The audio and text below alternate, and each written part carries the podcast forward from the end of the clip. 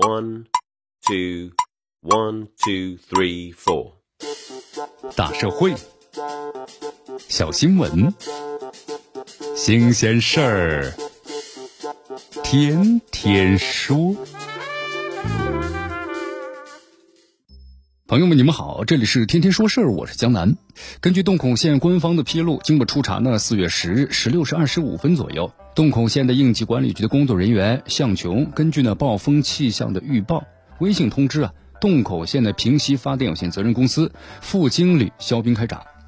这肖斌呢根据通知就打开了闸门，致使呢二桥下游这江中沙洲上啊逗留游玩的五人滞留江中。结果造成了三人遇难，两人失踪。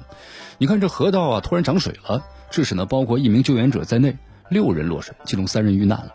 这起意外的事故发生之后呢，引发了不少人的关注。那么当地的初步调查结论呢，也印证了此前网络上知情人士所说的，这突然涨水啊，是景观闸开闸放水所导致的。事发之后呢，附近市民就说了，平时大桥下的水位不高，经常有市民啊走到河中间的沙洲上去游玩。你看看，原本是家人游玩啊，其乐融融的时刻，但却遭遇了一场呢从天而降的洪水，致使天人永隔，骨肉离散呐。一名见义勇为者也为此献出了生命，这种结果呀，让人扼腕痛惜。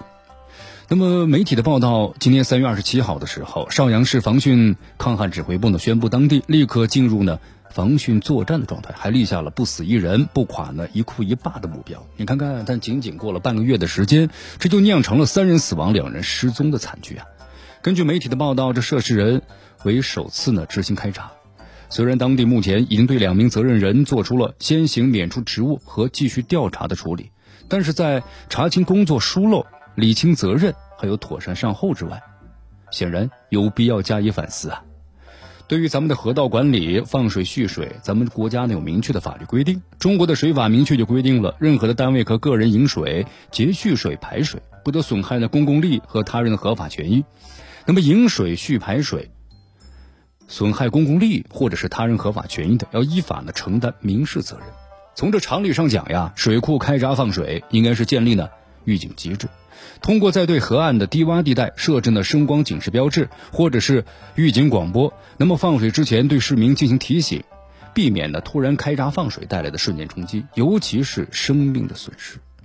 那么在这次的事件当中啊，涉事工作人员对这次开闸放水的过程，是不是严格遵守了相关的工作规程？有关部门是不是履行了警示和告知的义务？显然都应该纳入当地的调查之中，并且在法律框架的范围之内认定责任，严格追责。这电站呢突然开闸放水，把人冲走的事件，这并不是首例。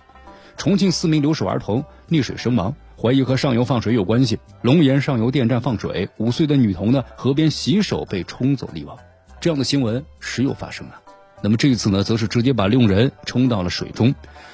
亡羊过后，理应有对应的补牢动作呀。从管理的职能上来讲，此类的溺亡事故涉及的几方，电站供电公司、应急管理部门在预警等管理的职能上存在职责定义不清的乱象。那咱们的有关部门下一步就要明确自己的职责呀，细化工作流程，将预警工作规范化、法制化、程序化等等等等，都要形成条理。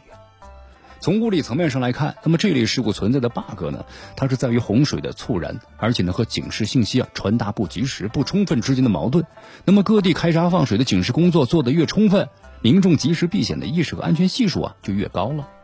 这水闸泄洪冲走了下游的游客，那么这个失误来得太低级了，这也是一种警示：不可逆的生命容不得侥幸的心理，更容不得制度的漏洞。那么咱们的职能部门把工作的细致程度，如果呢做得越好，公众的生命安全就越有保障。